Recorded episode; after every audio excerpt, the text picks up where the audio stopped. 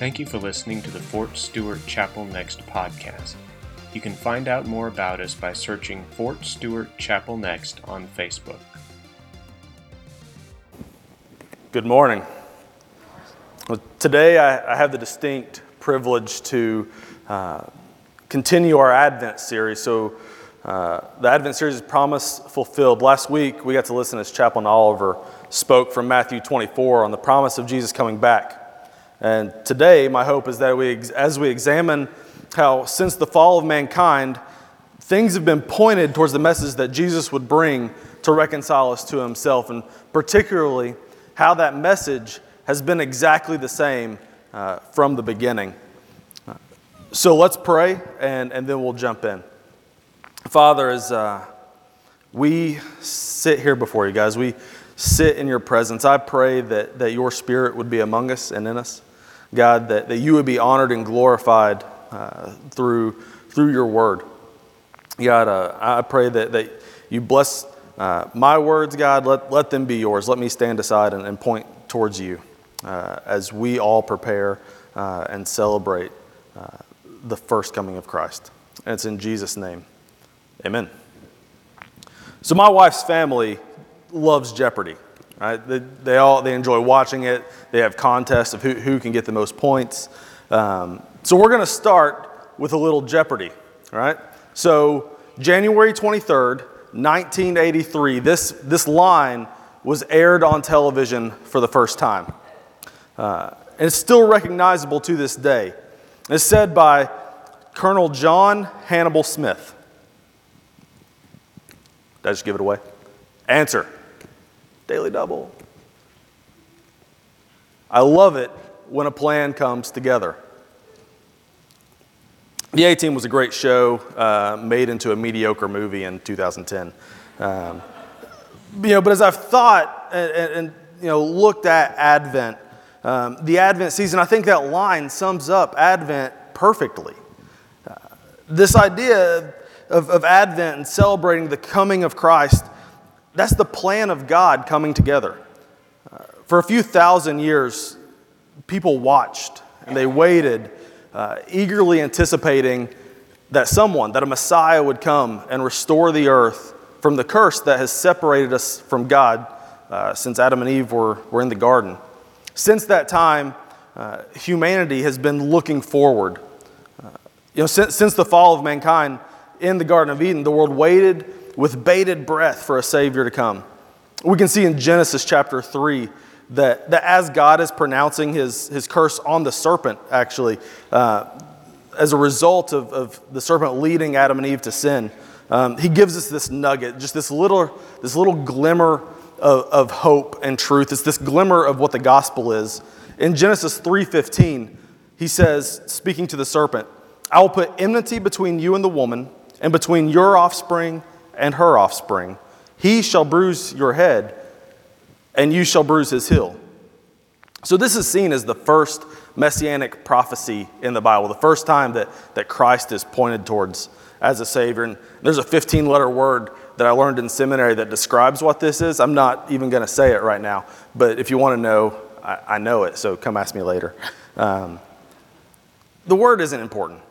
What is important, what I want you to see, is that since the time in the garden, all throughout the Old Testament, the world has waited for Christ.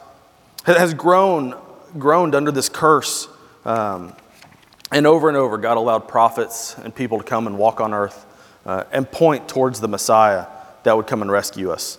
So, and here we are, 2,000 years later, since the death of Christ, in Advent, again, waiting and joining in the waiting of the rest of the earth.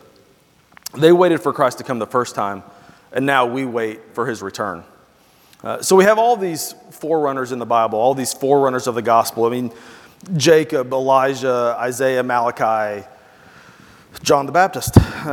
As it were, the last one is who we'll focus on today. Here's what I need you to realize about all those who came before Jesus, all of those who pointed towards him. Their message is essentially the same. Throughout history, we can look and see how they've each pointed to the coming Messiah, giving us the realities of what life under Jesus' rule looks like. How the life that follows the Savior is one of repentance. So today we'll read about John the Baptist. So just for context purposes, who is John the Baptist? Right? John the Baptist, he's Jesus' cousin. You'll find in Luke chapter 1, he was born to Zacharias and Elizabeth. Elizabeth was the cousin of the Virgin Mary. So John, Scripture teaches us, came in the same spirit and power that Elijah did. He actually, you can see in Scripture that he dressed the same as Elijah did. And we read about his ministry in Matthew chapter 3, which is where we'll be today. So if you have your Bible with you, turn to Matthew chapter 3. We'll be in verses 1 through 12. If you don't have your Bible, it'll be on the screen behind me. And this is what it says. In those days, John the Baptist came preaching in the wilderness of Judea and saying, "Repent, for the kingdom of heaven is at hand. For this is he who was spoken of by the prophet Isaiah, saying, the voice of one crying in the wilderness, prepare the way of the Lord, make his path straight. Now John himself was clothed in camel's hair and with a leather belt around his waist. His food was locusts and wild honey. Then Jerusalem, all Judea, and all the region around the Jordan went out to him and were baptized by him in the Jordan, confessing their sins. But when he saw many of the Pharisees and Sadducees coming to his baptism, he said to them, 'Brood of vipers, who warned you to flee from the wrath to come? Therefore, bear fruits worthy of repentance. And do not think to say to yourselves, we have Abraham as our father. For I say to you that God is able to raise up children to Abraham from these stones. And even now, the axe is laid at the root of the trees. Therefore, every tree which does not bear good fruit is cut down and thrown into fire. I indeed baptize you with water unto repentance. But he who is coming after me is mightier than I, whose sandals I am not worthy to carry. He will baptize you with the Holy Spirit and fire. His winnowing fan is in his hand, and he will thoroughly clean out his threshing floor and gather his wheat into the barn. But he will burn up the chaff with unquenchable fire.'"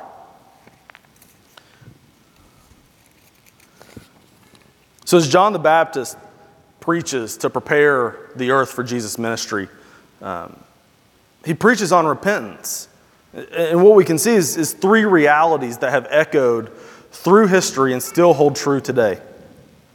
So the realities of repentance is that the first is that Scripture calls for repentance right now. John shows up out of the wilderness saying, "Repent, the kingdom of heaven is at hand." What does that even mean? Is he talking about Jesus? Is there a specific meaning here? So understand that kingdom of heaven is a really a pious Jewish way of avoiding to say the name of God. So really it's largely synonymous with the kingdom of God. So you have this prophet coming out of the wilderness with the same spirit and power of Elijah. And he's telling people, hey, it's time to get right because God's showing up. And I'm sure that all of you have heard the saying, there's no day like today. Well, that really can't be more true than right now. John pushes us to see that repentance is not for later. It's not something that waits. And John's getting people's attention, right? I mean, they're coming to hear him from near and far in Jerusalem, Judea, and all the surrounding regions. And his message is that the opportunity, take it now. But that message isn't new, right? Again, this is the message that comes from even God in the Garden of Eden to Adam and Eve. So in Genesis 3:9, if you remember, Adam and Eve had eaten the fruit and they were hiding from God. But in Genesis 3:9, God comes and he calls out and he says to man, "Where are you?" Which is fascinating to me, right? So did God not know where Adam was? Was it hidden from him? Was he confused? Right? God knew exactly where Adam was. So why did he ask? Why would he ask where he was if he knew? This is the first opportunity. He's giving Adam the opportunity to repent. And that opportunity was right then. It wasn't for later. It was for that moment. That message, it continues through history, all through the Old Testament. And that's what John is preaching as an introduction to Christ's ministry. Now is the time for repentance. And it's the same thing that Jesus, just in a couple chapters later, will preach word for word. His message is exactly the same as John's. Repent, for the kingdom of heaven is at hand. But what does that involve, right? What's it look like? So to repent, what most simply is to change one's mind. In the Old Testament, it carries with it this meaning to also change one's actions, particularly in regard to righteousness. It's to turn around, to cease going the direction you're heading, and to go the opposite way, away from evil, sin, away from unrighteousness, and towards God. So almost any road trip I take with my wife, right? At some point, it's a guarantee. I'm going to miss an exit. I'm going to take the wrong exit or drive past an exit. I'll end up going northbound when I should be going south. It's going to happen. And it's at that point, what follows me missing that exit is I'm going to have to listen to my wife tell me how she gave me clear instruction, how she told me exactly where the exit was, how close it was, exactly what the number was, and how it's my fault that I missed it. And she's right most of the time. But that's repentance, right? Repentance is knowing you're going the wrong direction and that you're going away from God, and God's given us clear directions. And it's at that point that you loop it around, right? That's when you turn, right? So it would be crazy for me if while my wife is telling me, hey, I told you, we're in the wrong spot now. If I said to her, look, chill out. At that point, my life is in danger. But if I tell her, chill out, I'm just going to go down a few more exits. I'll see the lay of the land there, and maybe then I'll turn around, right? No, we take the first opportunity, right? We want to be going towards our destination in the right way. We don't wait for that. So let me urge you, right? The encouragement here I want you to see is repent right now, turn now, don't wait.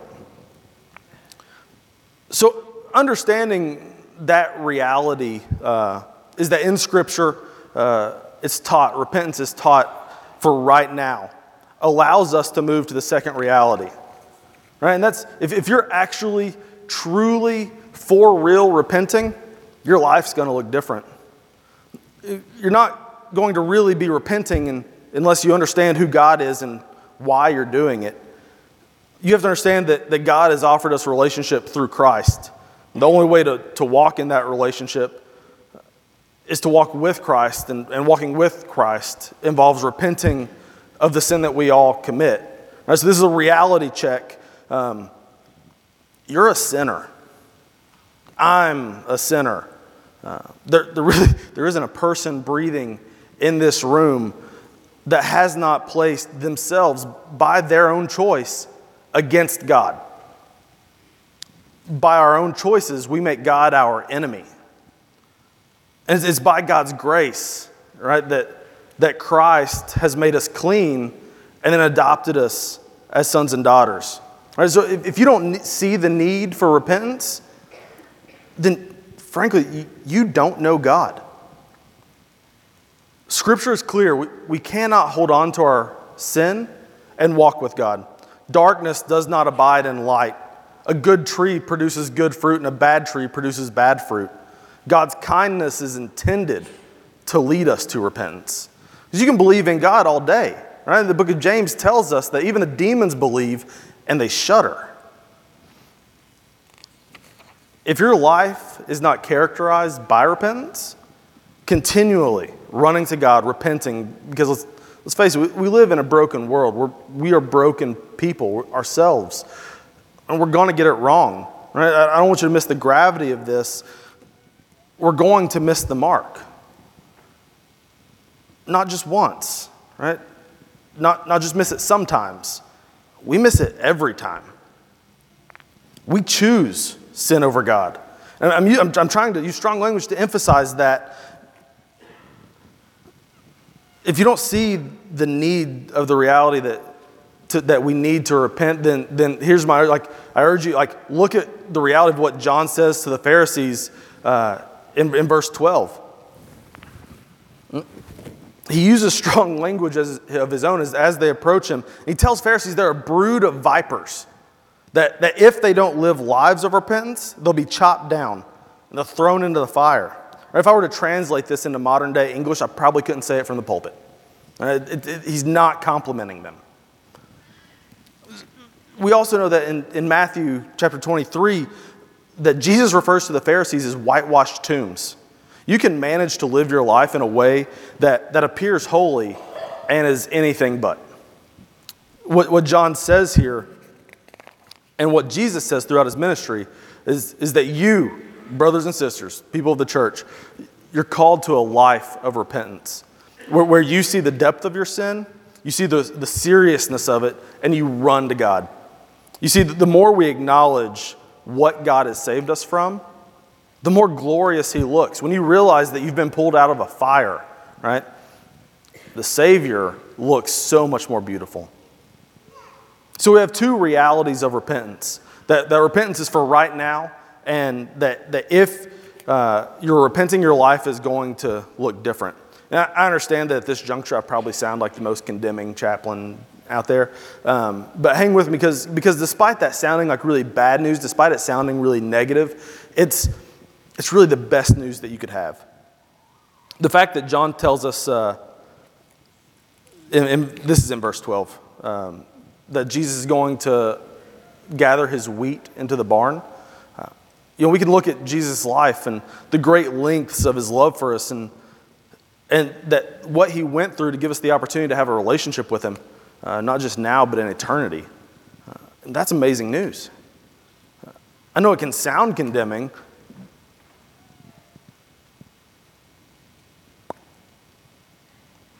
But Scripture teaches us what's next. That Jesus came into the world not to condemn the world, but that the world may be saved through him. It's in John 3:17. And that's the third reality, that eternity is based off the judgment of the way to Messiah. It isn't a relative judgment. It's the same across the board. There's no trick question. If you repent and believe Christ, you're his. Period. End of discussion.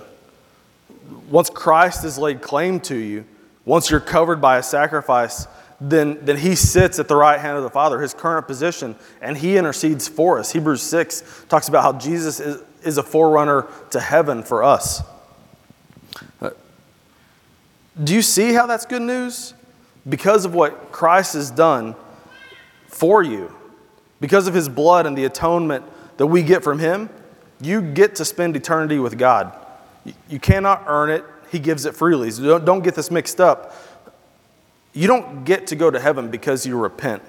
Right? Repentance is a key component to the Christian life, but don't think it's the ticket into heaven. The Puritan John Owen will tell us to always be killing sin, or that sin is killing us. I don't want you to get confused because I'm saying that I think you have to repent, and I'm also saying that I don't believe you get into heaven because you repent at the same time. You get into heaven because of God's goodness. It's his grace and his mercy that Chaplain Oliver spoke about a couple weeks ago. We repent because of those things. It's the recognition that his grace and mercy has been applied to us that we repent and chase him. And it's being aware that it's all his judgment. And this is good for us. If it was based off anything else, then we would try to earn it. We would live our lives like they do in Islam, right? Trying to do good things to buy our way into heaven by our good works. Our salvation is based only in his judgment, only his goodness, not ours. You don't want repenting to get you into heaven. So as I look to wrap this up, I want to ask each of you a question. It's probably my most favorite question to ask, and I ask it every time I get the opportunity to preach. So ask yourselves, so what? How does this change my life? Right? When you're going to work on Monday, when you're driving to PT, or when you're waking up in the middle of the night with a screaming child, or you're Christmas shopping, whatever it is you're doing, does the realities of what repentance is, does that affect your life? Do you recognize that from Genesis, in the Garden of Eden, God has had a plan since then? Remember that big word that I referred to earlier? God from the beginning knew what he was doing, and he sent generations of people before us, not only to point and prepare the way for Christ, and then a few thousand years later, Christ, who was sent and lived on earth just to make a way possible to reconcile you to God. And the message this whole time has been consistent. It's remained consistent. Repent, for the kingdom of heaven is at hand. Repent now. Don't wait. It'll show in your life, and eternity is based off the good judgment of Jesus. And now, right now, we celebrate Advent as we wait. And it's been a couple thousand years since Christ, and now we wait for his return. So some of you sitting here may not have any concept of what repentance looks like. You may have never repented in your life. So I want to take a moment and encourage you, just as I stressed earlier, there's no time like the present. If you have questions about repentance, I know that any chaplain here is willing and anxious to have a conversation with you before you leave today. Pull one of us aside, ask the questions, and we'll walk with you through finding the answer. I can say with confidence that it's the earnest desire of each Chapel Next pastor that our heart is that each of you will be able to look and recognize and then have the ability to say, along with Colonel Smith, that you love it when God's plan comes together. So we're going to pray, and then Chaplain Oliver is going to come and lead us through the Lord's Supper. So let's pray. God, thank you for your goodness to us. Thank you for the opportunity to stand and point towards you and proclaim your word. God, I pray that each of us, God, myself included, we could continually repent, continually run towards you and what you have for us. Let us see your grace and mercy in our lives, and let us point others towards that as well. That's in Christ's name I pray.